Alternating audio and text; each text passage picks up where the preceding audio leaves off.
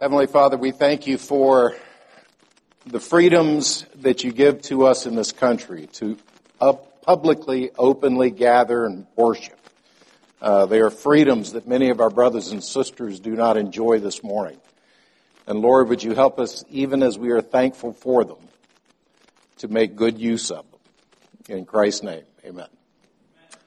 So, let's head off to our Sunday school and uh, for those who are staying in here, since the majority of you, uh, or many of you, have children, uh, Meredith left a huge bowl of candy up front, but she also left Ziploc bags so that you can pack it up if you'd rather your children not be jacked on sugar uh, this early in the morning. So, uh, but if someone would, let's uh, look at Ephesians chapter 4, verses 1 through 16. And we're covering chapter 30 of Bonhoeffer's The Cost of Discipleship. And he's entitled this chapter, The Visible Community. So Ephesians chapter 4, verses 1 through 16. When you have that, if you could read it.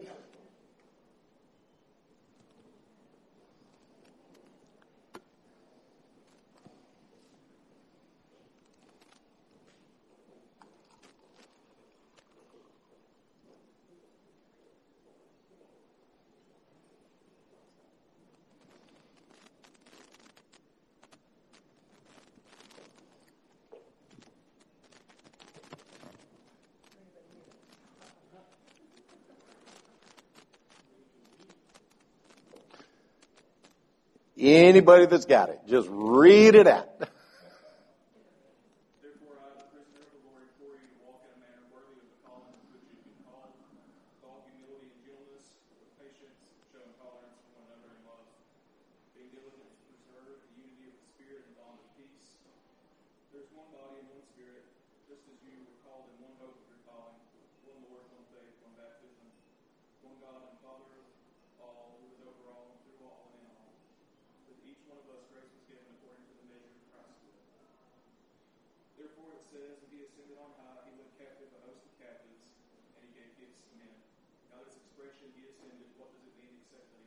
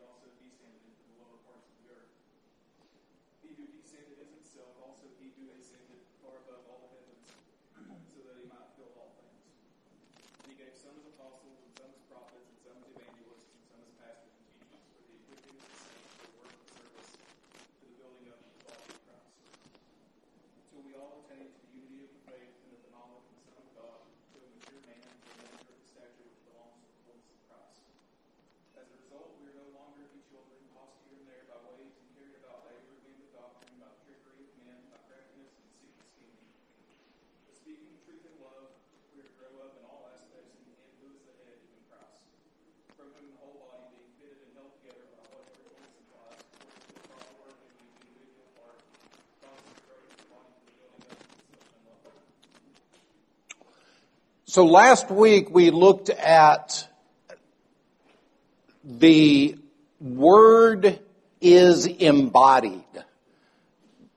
The church is the body of Christ. It's a, it's a, it's the language that is used throughout the New Testament of the body being visible in the members of the church.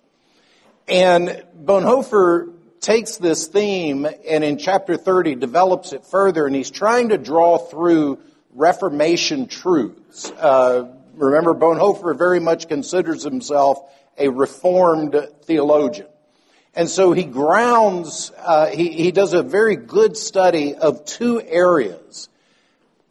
One is the visible nature, and the other is the communal nature.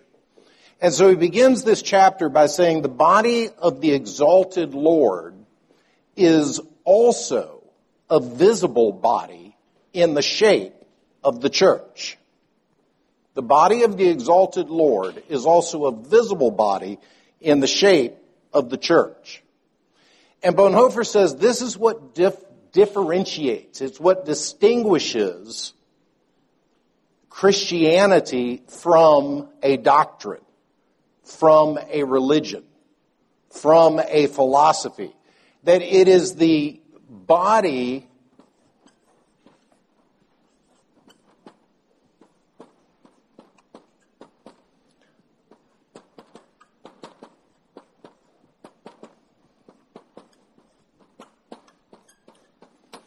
the body of Christ visible in the church that is at the core of what makes Christianity unique. We are baptized into the body. It is the body of Christ jointly fit together. But there's also, when we say the body of Christ, now Bonhoeffer would be speaking against this uh, largely American individualism idea uh, that that my relationship uh, can be fostered on the internet just as easily as it can amongst uh, the people. Uh, one of one of my one of the sayings that you I've said a number of times, but uh, certainly dovetails with this, is that when Jesus Christ says the kingdom of God is in your midst, he means that absolutely literally. He means the kingdom of God is right here in the midst of the church. And it's in our brothers and sisters in the church that we are forced to learn patience and long suffering and gentleness and goodness and faithfulness and meekness and temperance and self control. We're, we're forced to learn all these things in the body of Christ as we engage with the body of Christ. And, and so the, the embodied nature of Christ in the church is what Bonhoeffer is wanting to develop here. And he uses, Uh, you know, a community has to be defined by its boundaries. And so those things that make up the boundaries of the church, those things that are of the essence of the church. If you've got a hymnal, you'll find the Belgic Confession on page 866, and I think I forgot to bring one up here. I was going to read it. Let me grab, oh, thank you.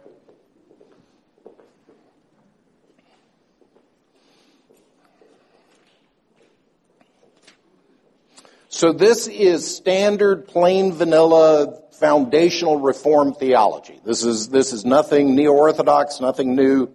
Article 29 of the Belgic Confession on page 866. Uh, the entire article is entitled The Marks of the True Church. And in the third paragraph, it says, the true church can be recognized if it has the following marks. The church engages in the pure preaching of the gospel. It makes use of the pure administration of the sacraments as Christ instituted them. It practices church discipline for correcting faults. So those are the classic Reformed three marks of the church.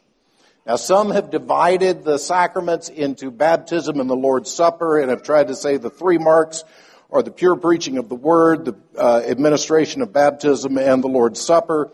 And in doing so, they kind of place church discipline aside as one of the key marks, but, but I just read from the Belgic Confession. This is, this is what the Reformed churches believe forever uh, is that these marks are the preaching of the word,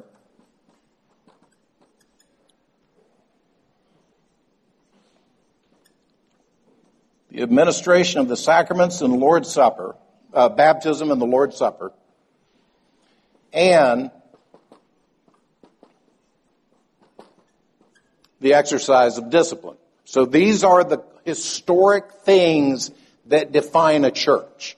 If you want to know what is a church, what is not a church, is, is a group of Christians gathered together for fellowship around a fire and reading a book. Is that the church? No. It's a group of Christians engaged in very profitable activity. It's not the church.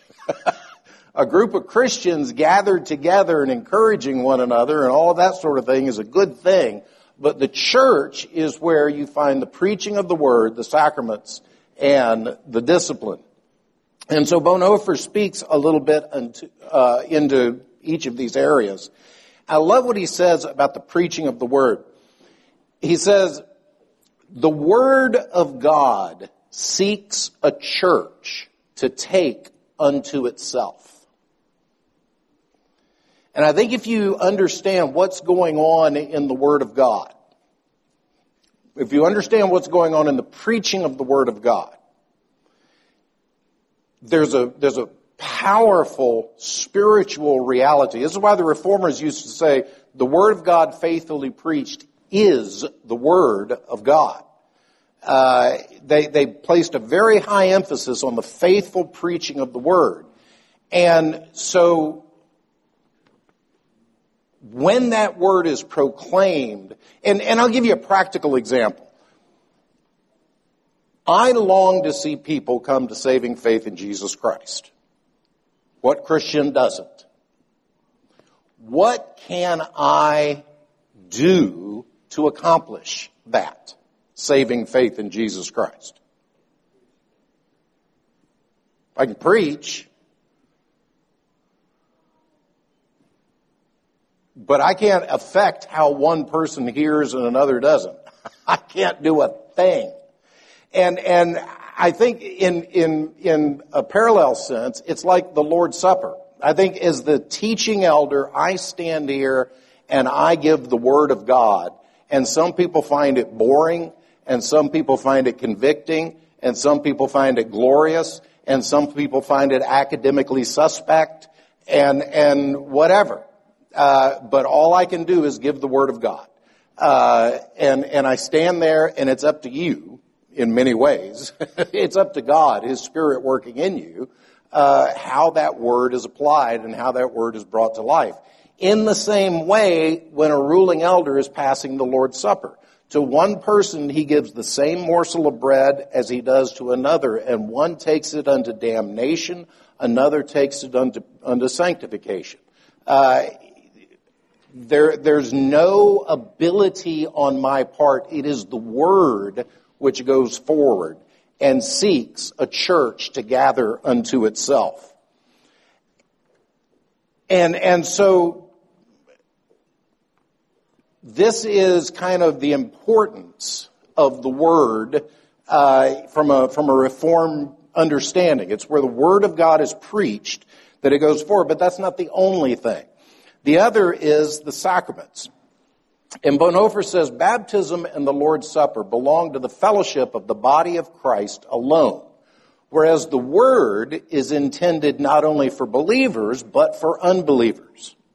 The congregation, therefore, is at its core a baptismal and Eucharistic congregation, and only secondarily a preaching congregation.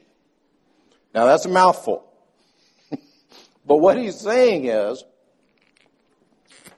the preaching of the word goes forward to all, believers and unbelievers. But the sacraments belong only to the believer. And so what is at the core of the identity of the church is the discipleship, the baptism into Christ, the discipleship, and the rejoicing of the Lord's Supper, the, the Eucharist, the, the, the joy, the joyful proclamation. And that is a helpful thing to understand when you're thinking as a believer, what am I supposed to be getting out of the service? It also, in my mind, is a helpful way of reminding all of us that the sermon, the worship service is not just prelude to the sermon the, the worship service is all of us participating in this baptismal and Eucharistic thing called worship. This entire thing from the call to the benediction is baptismal and Eucharistic and, and the word engages the church in that way. And it does so specifically, powerfully in the preaching of the word. But the reading and the hearing of the word is itself a means of grace. The baptism, the Lord's Supper, uh, all the corporate gathering is essential.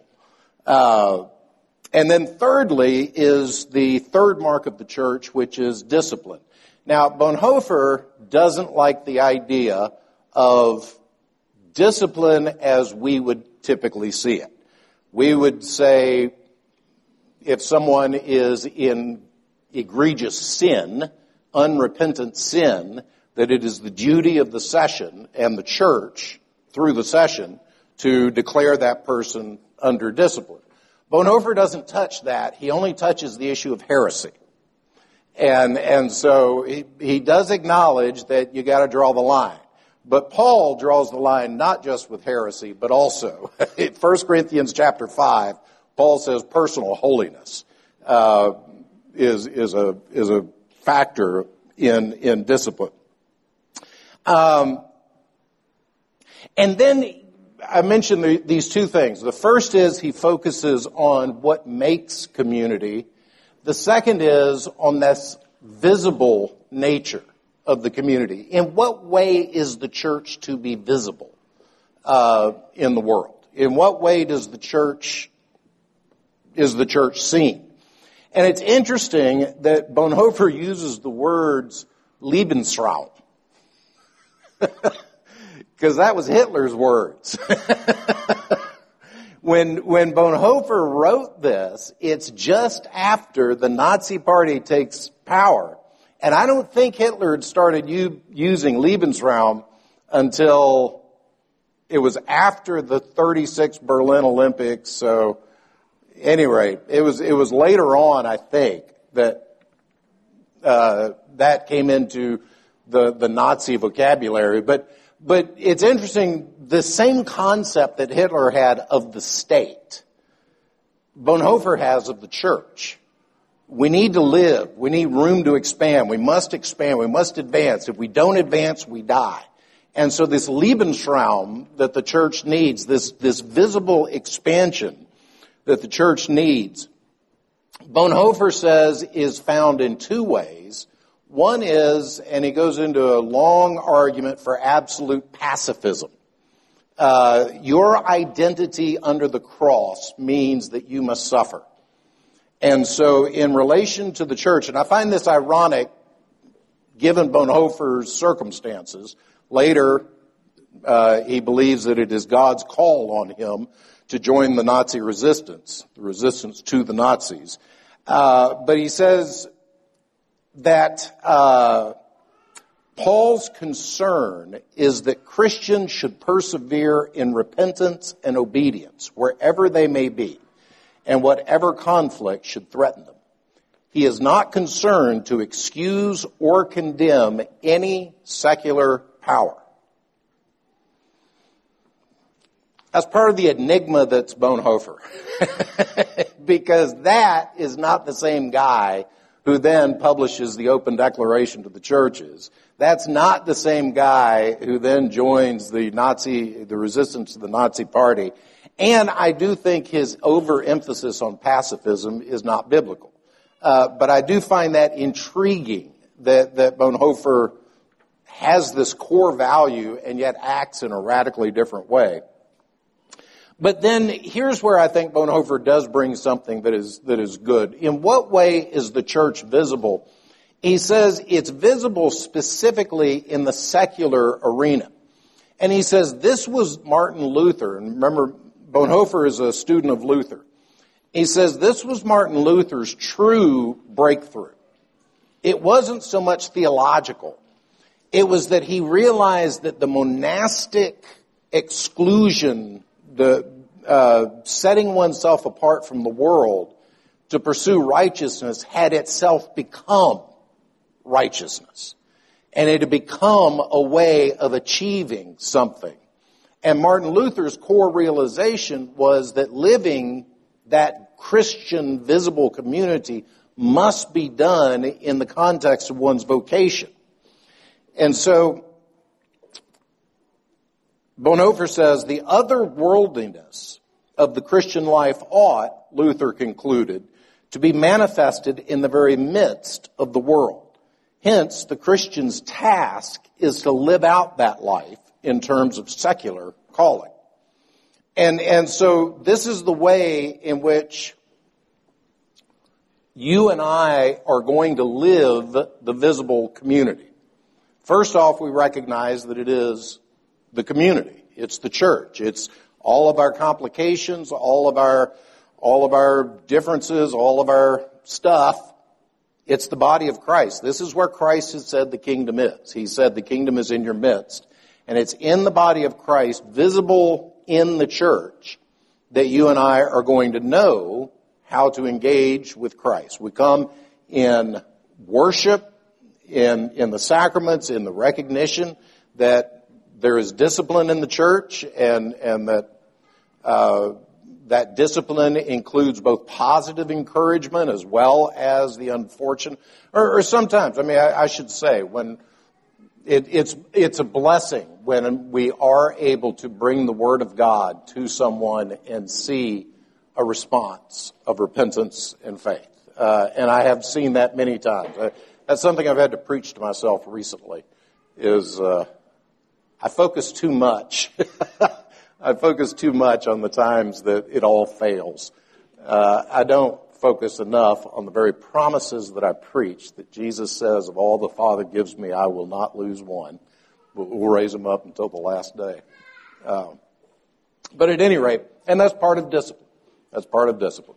So, again, let me, for, for anybody that is, uh, you know, an occasional uh, listener, Bonhoeffer is complicated and Bonhoeffer is not orthodox. He's a universalist. He's got a flawed understanding of what the Word of God is versus the testimony to the Word of God and, and all these things. He's a very, very flawed guy. But one of the things I like about him, one of the things I like about this book is how many of us Presbyterians, how many of us have a tendency to think that worship is the stuff we do leading up to the sermon. And the sermon is the lecture from the from the text or something, and then we sing and go home. and one of the things that Bonhoeffer is really concerned with is that if we don't have this existential engagement, if we don't have this, this engagement with the Word, the Word preached, the, the, the sacraments, baptism and the Lord's Supper, this being our community and us celebrating this uh, on, a, on a weekly basis and, and recognizing that there is, there are boundaries to behavior and to belief uh, that, that comprise this community. Then we take this visible community and we then go into the world and live this community before the world. That's how this whole thing works uh, that Bonhoeffer is laying out in chapter 30. So with that, I think we've got a few minutes. If anybody has questions or comments, or we can close early.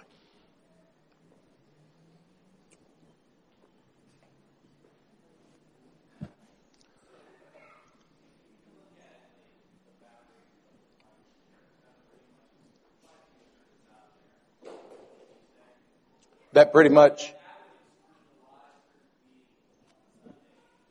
Yes, that would exclude a lot of other churches, yes.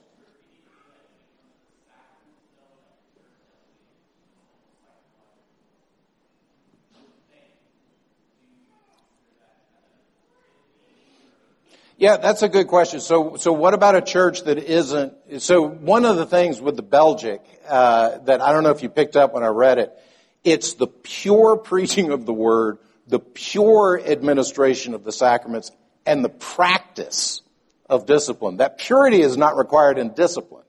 And I don't know if I'm not going to parse the because it's originally in Latin and et cetera, et cetera. But I just find that intriguing. Um, but that was a big thing for the reformers. Is is how do we define the purity? How do we find? How do we define at what point a place is so impure like the Anabaptists. They've lost the very concept of sacramentology, but they preach Jesus risen from the dead. Uh, you know, at, at, what point do we do we make these declarations? And really, it is a declaration of every individual believer uh, in some sense, because your conscience is to be bound by the Word of God. So, um, yeah, that that is. Uh, I think if we can all at least agree on what the target is, that we are seeking pure worship, we're seeking pure sacraments, and we're seeking to practice faithful church discipline, uh, that gives a lot of uh, uh, leeway for differences of understanding of how that works out. Uh, I think it's the people that turn the preaching into a joke or a lecture or whatever, or the sacraments into, you know, shooting you from a water cannon so you can dunk in the baby pool. Uh, they they turn it into just stupidity. Uh,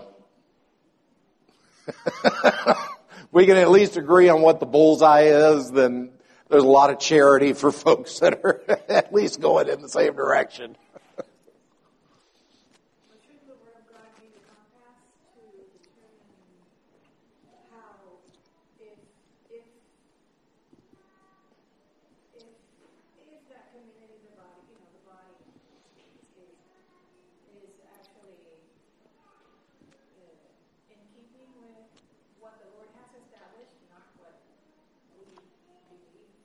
Absolutely. Yeah, that's a, that's a great point. And it's one that I think a lot of good churches, I'll, I'll repeat it here in a second. Uh, I think a lot of good churches miss is the Word of God alone is the standard for our belief and action. Uh, and there are many communities that either well, in, in one way or another, they use society and ever changing morals of society to define what is righteous and unrighteous. So when I was a child, having a beard, having your hair touch the top of your ears meant that you were a hippie, uh, meant that you were worldly, playing cards meant that you were worldly, smoking and drinking was worldly, uh, and, and that was my understanding of sort of what a Christian was, was somebody that did not do all those things. Uh, and I would say today there's many that would define worldly from a completely different perspective so that to be a Christian is to vote this way or do this or do that or do the, instead of just, here's our standard, God's Word.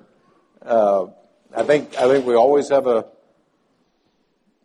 danger of falling away from that sole standard. Yeah, the Word of God alone, which is the doctrine of the Reformation, sola scriptura.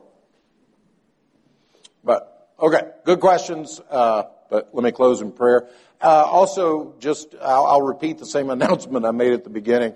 Uh, my wife and I brought a lot of candy, uh, but also we brought a lot of Ziploc bags if parents would like to stuff said candy into Ziploc bags, or you can let your children jack up on sugar and be in control of them.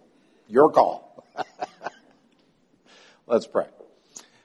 Father, we do thank you for the bride of Christ, the visible church, uh, the, the body made visible. And even as we are called to love her, to grow in her, to understand patience and endurance and faithfulness and self-control and all those things through the ways in which we are sharpened by one another. Uh, I pray that you would give us that love for your word and that love for the word made visible in your people. Uh, in Christ's name, amen.